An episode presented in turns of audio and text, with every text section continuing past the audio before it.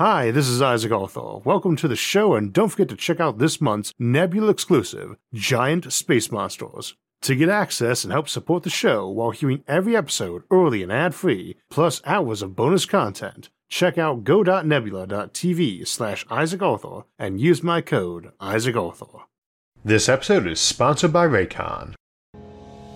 We often picture post apocalyptic civilizations as rather crazy and murderous, and I often wondered how realistic that was. Then I asked myself how crazy a lot of folks might be without a few days of internet access. Suddenly, savage techno barbarians made a lot more sense.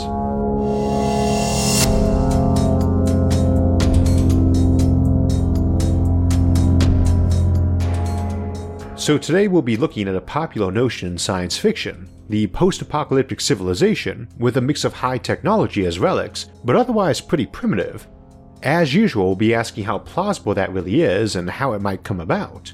We have plenty of examples in fiction, but probably my favorite, and the one that was on my mind when I put this topic up as one of the five options on a YouTube episode topics poll, which it won handily, is Warhammer 40k.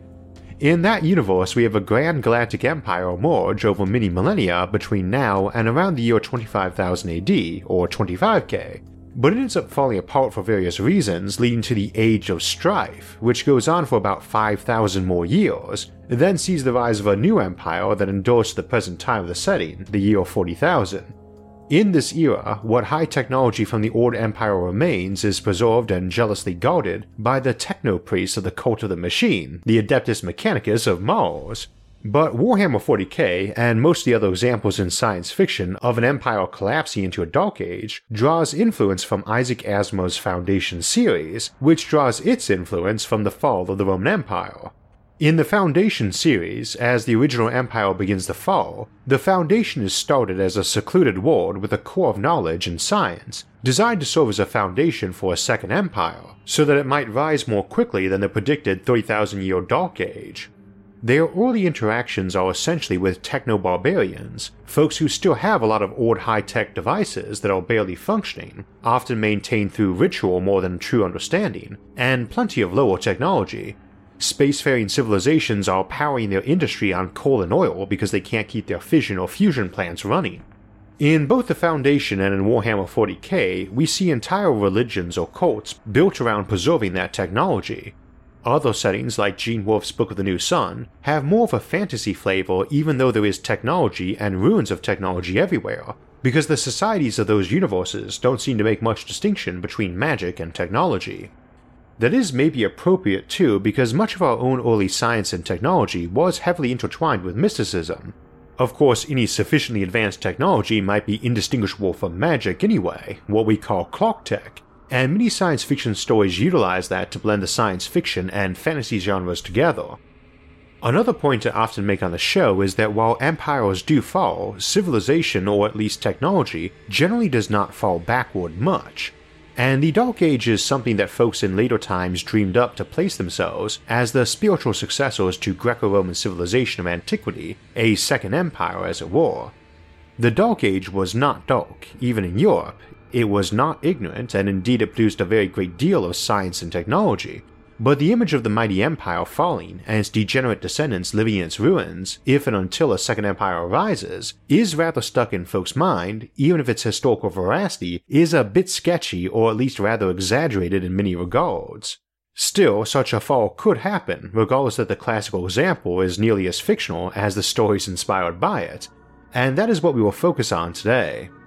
As usual for the Rogue Civilization series here on SFIA, we are not concerned if such a civilization is stable in the long term or not. Same as when we looked at space prison colonies and said that would probably only be a temporary period of a few generations, or the same for various derelict or post apocalyptic civilizations we looked at in other episodes, most historical periods and civilizations really only last a few generations anyway before undergoing a major metamorphosis, so it doesn't matter if a techno barbarian civilization might be a temporary one until some new scientists and inventors arise. It would still be a unique and memorable period, ignoring that they probably didn't keep many records. Though we were also asked today what might make such a period endure for centuries or millennia too.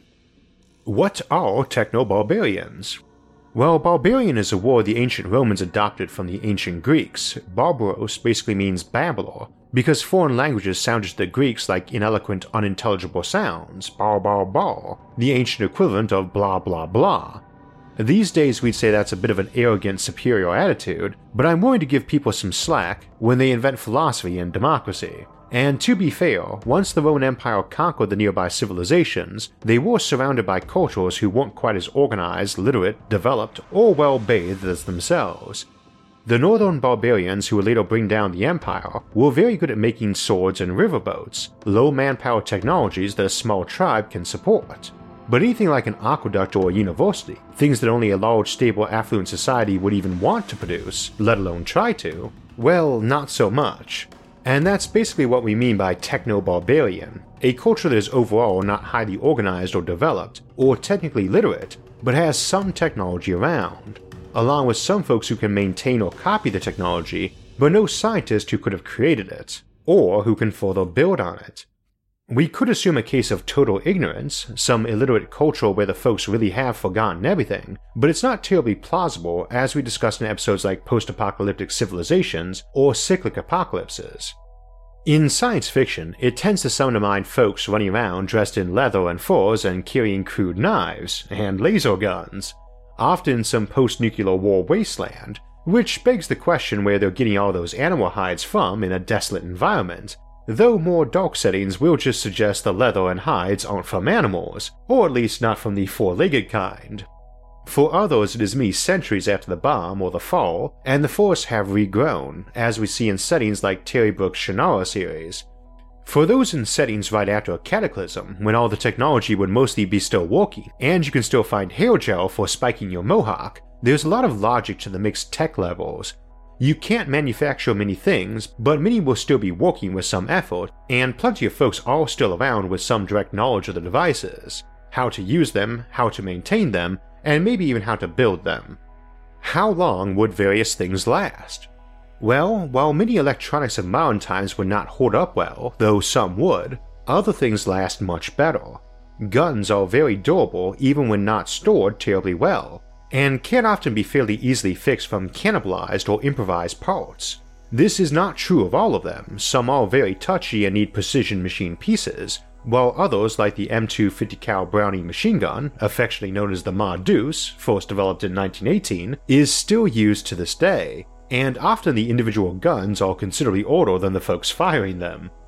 A few years back, the Army found one that was still in service and working fine at the age of 90, one of the first few hundred ever produced. They are durable and rugged, and you can roll one down a hill into a muddy ditch, dump some motor oil on it, and be shooting it a minute later,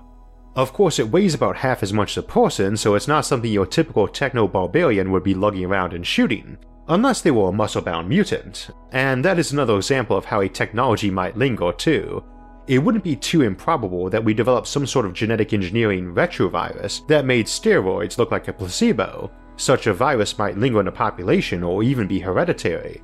on the other hand, you could get a protracted period of low tech if much of the population suffered nutritional deficiencies, like a lack of iodine, and such deficiencies might be far more concern on a space habitat or a terraformed planet. For that matter, we have previously discussed using specialized minerals or chemicals as a control for genetic engineering, like creating a plant or animal that had to have some rare element to grow, so it could only do so where we wanted it to, to avoid issues of invasive species, and we might use similar approaches to human engineering so an engineered trait that was hereditary could only be activated if desired. So, too, a civilization might have a population that was heavily saturated with internal nanotechnology that grew itself. An advanced civilization that partook in a lot of genetic engineering might see a lot of these sorts of alterations or upgrades remain available. This is also likely to be true of a lot of drugs and medicine, both the chemicals and treatment options, Discovering them is hard, but not so much keeping them. A civilization isn't likely to forget what germs are and what disinfects, especially given that most post apocalyptic scenarios tend to give the survivors ample reason to remember how to deal with sanitation and hygiene. Just as an example, the X ray machine was first used for surgery way back in 1896, and the technology involved is something you could whip up in a garage from even a cursory explanation in a book. As to books, those can often be quite durable, and since they are data, they can be copied. And if they're critical to your civilization, you will find time to make copies and compare them to others for accuracy. Handwriting a book is no short process, but if you're using that process every day and need to make a new copy every century, you'll find the time, or dump most of the task on an apprentice for you to check and to help them learn. Now you might be thinking, sure you can preserve the blueprints and basic ritual of manufacture, but the science is gone. But let's be realistic about this. For something like X rays, those are a type of light. You see light all the time. You literally can't see without it folks aren't going to lose interest in what it is or find the explanation that it's made of individual tiny particles called photons that come in many different colors, some invisible, all that crazy or hard to remember and explain. Or maybe not. After all, the wave particle dualistic nature of photons is certainly a confusing one to folks when first explained, and is probably very ripe to transmute into some sort of mysticism. After all, quantum tends to have that happen to it a lot as is, as I mentioned earlier, though, a lot of initial scientific thinkers, Kepler in particular comes to mind, were pretty heavy on the mysticism and still got science and innovation done, so it might not be that big a barrier to recovering technology if that did develop. That's probably important to consider since while an awful lot of technology and science is very simple once you figure it out, an awful lot of our technology is very intricate. Those are also likely to be very hard to recreate the supply chains to maintain and build new ones for too, with a lack of understanding besides maintenance and primary purpose, they also might be very bad at obvious innovations, like realizing they could hook up their still functional fusion reactor to run water purification or desalination, or grow food inside LED lit, climate controlled greenhouses. I'm always a bit surprised by the absence of those in post apocalyptic barren wastelands, too. It's not like there'd be a shortage of glass to work with. Anyway, our techno barbarians might have guns, but probably not smartphones, except in that first generation or two. Especially since cell phones are not really devices by themselves, just access points to a network and fairly useless without that network. So they'll just run out and break. It really doesn't matter how much you want to preserve a computer processor, especially a modern one, when it breaks you need to replace it, not get in and replace one micron thick wire among millions or scrub some corrosion off it, cutting edge technology things are generally not very durable, nor tiny components. And while duct tape is said to be able to fix anything, it generally doesn't apply to nanoscopic technologies. Though maybe they'll invent nano duct tape in the future.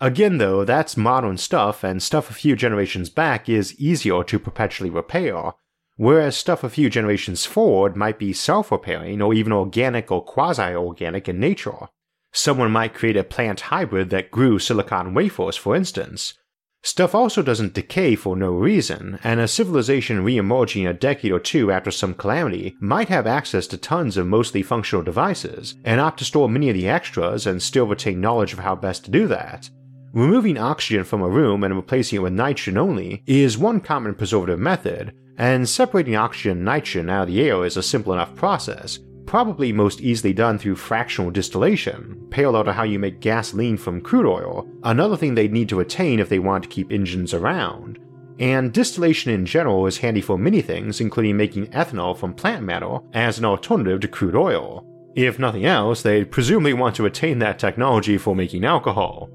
For me, it conjures to mind some big silo style cracking tower decked out in mystic symbols attended by robed monks, any techno barbarian civilization is going to need its tinkerers to keep going, and while it's overly simplifying in some ways, it wouldn't be inaccurate to say one of the default human tribe setups is the leadership being shared by the chief and the shaman. Your most successful tribes or smaller nations popping up in such an environment would presumably be the ones that kept the most technology around, so any cultural type that permitted that more easily would tend to be dominant, by default, I tend to assume Techno Barbarian is a very short phase, some calamity hits, folks survive, and things are pretty brutal for a bit. But stability returns, and there's so much old tech and knowledge lying around that all those folks practiced at maintaining the old junk have ample examples for recreation or as guides to rediscovery for anything they actually did lose. You would also expect lots of folks to be making caches of knowledge and examples for later down the road when they could start manufacturing them again. Now, folks might burn that knowledge if the calamity was something tech based like a machine rebellion, but since those with tech will survive better, you'd expect a certain pro-tech or pro-knowledge element to remain, who were not wholesale torching every science book and device schematic to the point of rooting out any possible troves of lore. One of the more interesting things about the Warhammer 40k setting Age of Strife, or the Long Night, the 5000ish years of collapse, is that as the setting got built up more, they take the attitude that it wasn't one big fall, but an initial collapse as Earth and the solar system got cut off from its daughter systems, and had lots of partial revivals and follow up collapses, with each one just being a bit weaker of a revival each time because the system is cut off from external resources and was already running at its maximum, like if we walled off a major metropolis. This scenario is a bit easier to imagine as realistic. Everything gets more patchwork and more militant, and weapons are prioritized for maintenance and of course get used a lot. Some priceless relic of technology that keeps planets terraformed gets blown up because the faction with it has a big advantage, and that is the only way you could even the odds and not get wiped out. It just slowly accumulates and corrodes over centuries of frenetic but insufficient patching and occasional sabotage or attack on something irreplaceable by someone who doesn't care about the long term, or who does but just thinks the long term will be a much worse place if the folks controlling that item remain a dominant player. Which is plausible enough. Obviously, if the folks on top were seen as likable and efficient, your Dark Age would tend to stabilize and come to an end. Most folks would rally to them instead of trying to topple them, at the same time, whole wars might be fought over the control of one of the few remaining irreplaceable relics, like the last remaining functional semiconductor factory, where it's needed so badly and valued so much that the attacker is willing to send folks in with clubs and fists to die in droves just to ensure no gunshots or explosives damage the priceless relic. The Battletech and MechWarrior franchise is set in a future with that attitude towards superluminal spacecraft and communication devices, for instance. They are not to be attacked.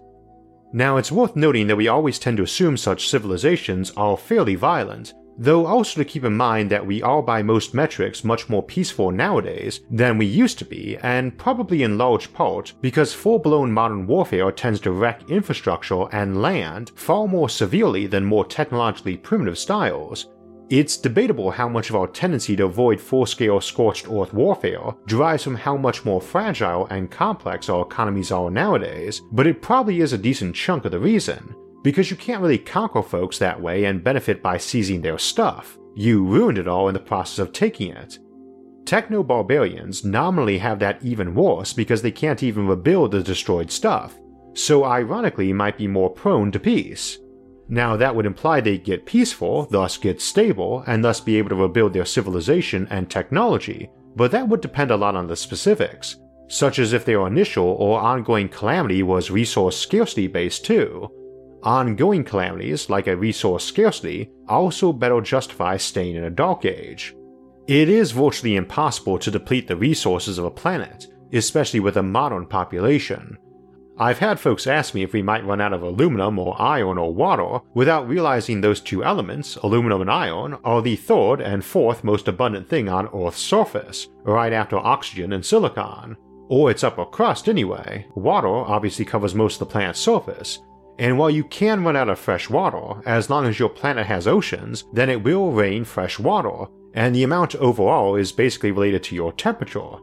That's another interesting one from that techno barbarian phase on Earth in Warhammer 40k. They are missing all their oceans, and the culprit is said to be it evaporating in all the perpetual nuclear wars. That wouldn't work, but I personally just rewrite that as something they think is true, and more likely they just exported the water out to various orbital colonies like O'Neill cylinders to give them water while lowering their own coastlines to make more land. As we saw in the Earth 2.0 series, if you got enough energy abundance, you're not really dependent on natural evaporation cycles to supply your water needs. You just need some big cisterns and a good collection and treatment system. If you have tons of colonies that are space habitats with their water all trucked in from Earth or the Kuiper Belt objects like comets and icy asteroids, then if those get damaged or leak over dozens of centuries, then yeah, the water is basically now gone. Any that vented in a fashion that made it moving faster than the solar escape velocity would head out to deep space, and the rest would eventually clump together or get put into a gravity well,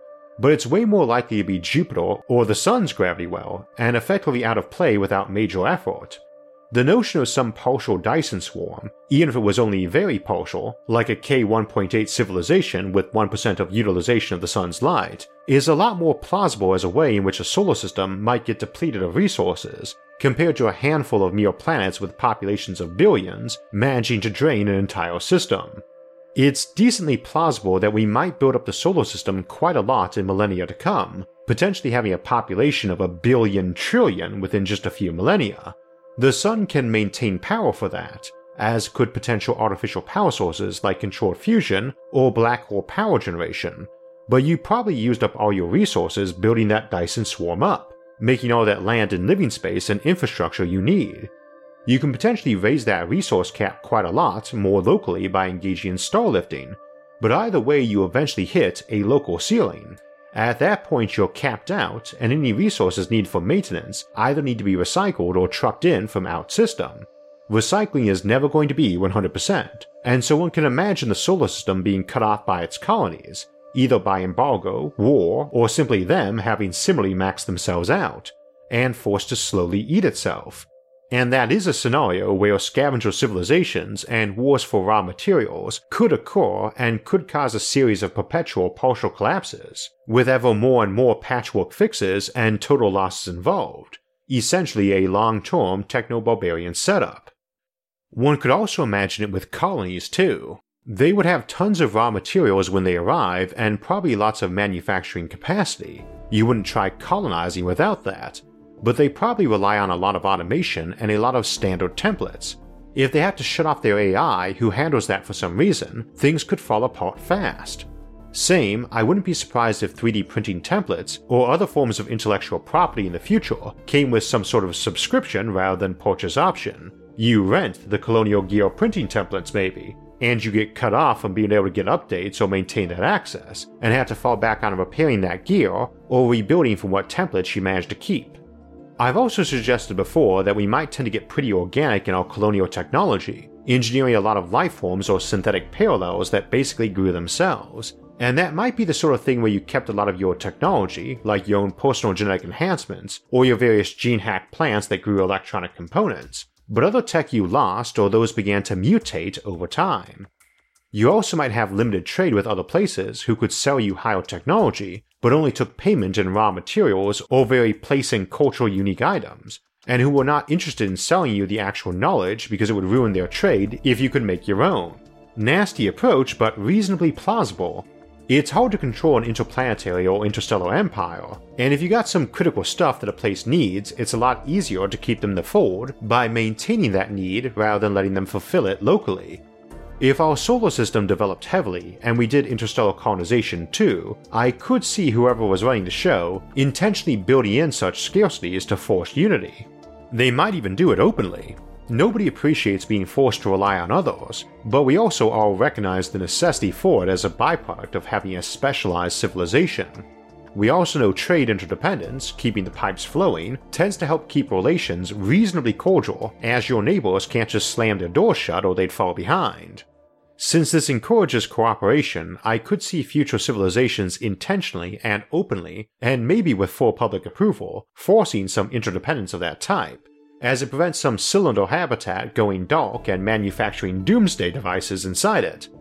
Maybe you build your space habitats to be self sufficient for most food and energy needs, and able to stockpile decently fusion fuel or raw materials, but other stuff is more limited, and you've got 100 or so such key items that each place gets to make one or two of only, and with tons of encryption and security built in to prevent local replication of that supply chain by those who didn't have it, or expansion of it by those who did, seeking a monopoly. In such a case, you could see some calamity disrupt that and create a downward spiral where folks can't really recreate things or maintain them. Indeed, some folks might seek a monopoly anyway by attacking any other place that made the same items they did. You could also have some core technologies that got banned as dangerous, that weren't just limited to the truly dangerous product. You might ban nanometer scale computer chip production to avoid recreation of artificial intelligence if that had been a problem, and lacking that have a lot of other devices that would not function anymore, or other devices that could only be manufactured profitably by employing artificial intelligence, and such devices would become relics and artifacts you might be able to maintain at great cost, or even occasionally make at very great cost but fell out of common use, and that would be parallel to techno barbarianism. Someone's got themselves a suit of power armor that used to be a dime a dozen to manufacture, with all sorts of awesome features built in, complete with a weak AI running it so the wearer is basically like Iron Man. But it needed a very advanced AI to mass produce them that cheap, and now only a few trusted master craftsmen have the knowledge to maintain them. Or the suit mostly maintains itself and nobody makes them anymore. Centuries later, you haven't got any new ones, the same could happen to a colony that had a lot more self maintaining technology, but lacked the ability to make more, like some colony ship had intentionally traveled long and fast to a very remote area of the galaxy with the intent of cutting themselves off, and succeeded more than they planned, but couldn't build themselves up enough to maintain and recreate that infrastructure to make more of some things. Complex supply chains are exactly that, and very vulnerable to any number of things breaking down or becoming unavailable, even things you didn't realize were critical to the system. And you need a big infrastructure and true expertise to improvise alternative sources or pieces too. So colonies could conceivably have that happen, and indeed might have during their flight out there, a notion we considered in more detail in our episode The Million Year Arc. So while I tend to imagine most techno-barbarian cultures would be very short-lasting, a generation or two at most, and even that probably not nearly as extreme as we see in fiction, we do have a handful of decent scenarios where you could get a protracted epoch out of that.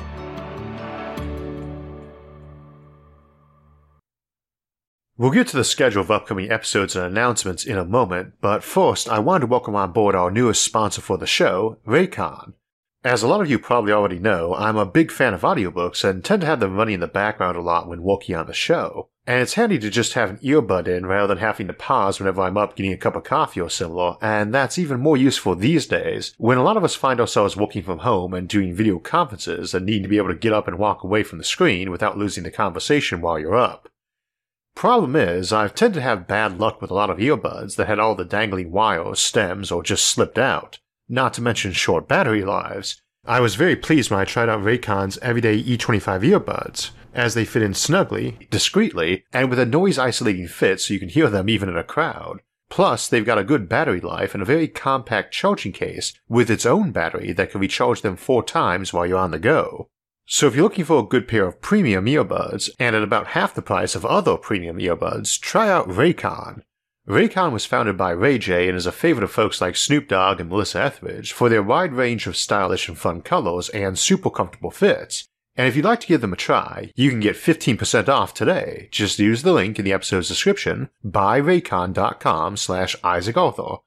Speaking of better listening options, if you didn't know, SFIA isn't just on YouTube, and we have an audio only version, both with and without the accompanying music, available on SoundCloud, iTunes, and Spotify, so you can download the audio to listen to. However, we've also been experimenting this last year with a new streaming service called Nebula that you've probably heard me mention from time to time, and I sometimes release episodes there early, We'll be doing that more often now, though usually just a day or so early, but also without the ads in them, and all of our regular episodes are on Nebula too, though it may be a while before I have time to re-render the old episodes without the ad reads in them. I'll talk about that more down the road, but wanted to mention it as part of our always ongoing process of trying to add improvements and options to the show. We've got a fairly busy schedule coming up for the next couple weeks, starting with a look at superconductors, how they function and how they impact us now, and will in the future if we ever get room temperature ones. Then the week after that, we'll be back to the megastructure series to look not at various types of megastructures, but rather how you go about navigating around them and to them. Then on Sunday, August 16th, we'll be teaming up with the Exoplanets channel and Parallax Nick for a three part bonus episode, Talkative Aliens and Laser SETI. If you want alerts when those and other episodes come out, make sure to subscribe to the channel, and if you'd like to help support future episodes, you can donate to us on Patreon or on our website, isaacarthur.net, which I'll link to the episode description below, along with all our various social media forums, where you can get updates and chat with others about the concepts in the episodes and many other futuristic ideas. Until next time, thanks for watching, and have a great week.